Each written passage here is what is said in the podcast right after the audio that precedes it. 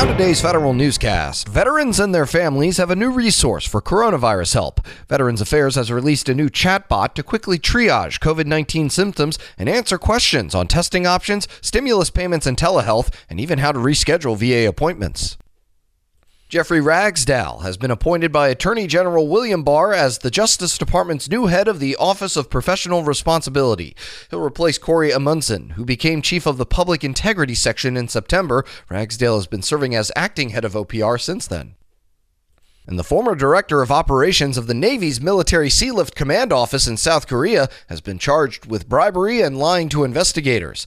DOJ accuses Xavier Monroy of engaging in a conspiracy to commit bribery with a Korean based company that provided ship husbanding services to the U.S. Navy.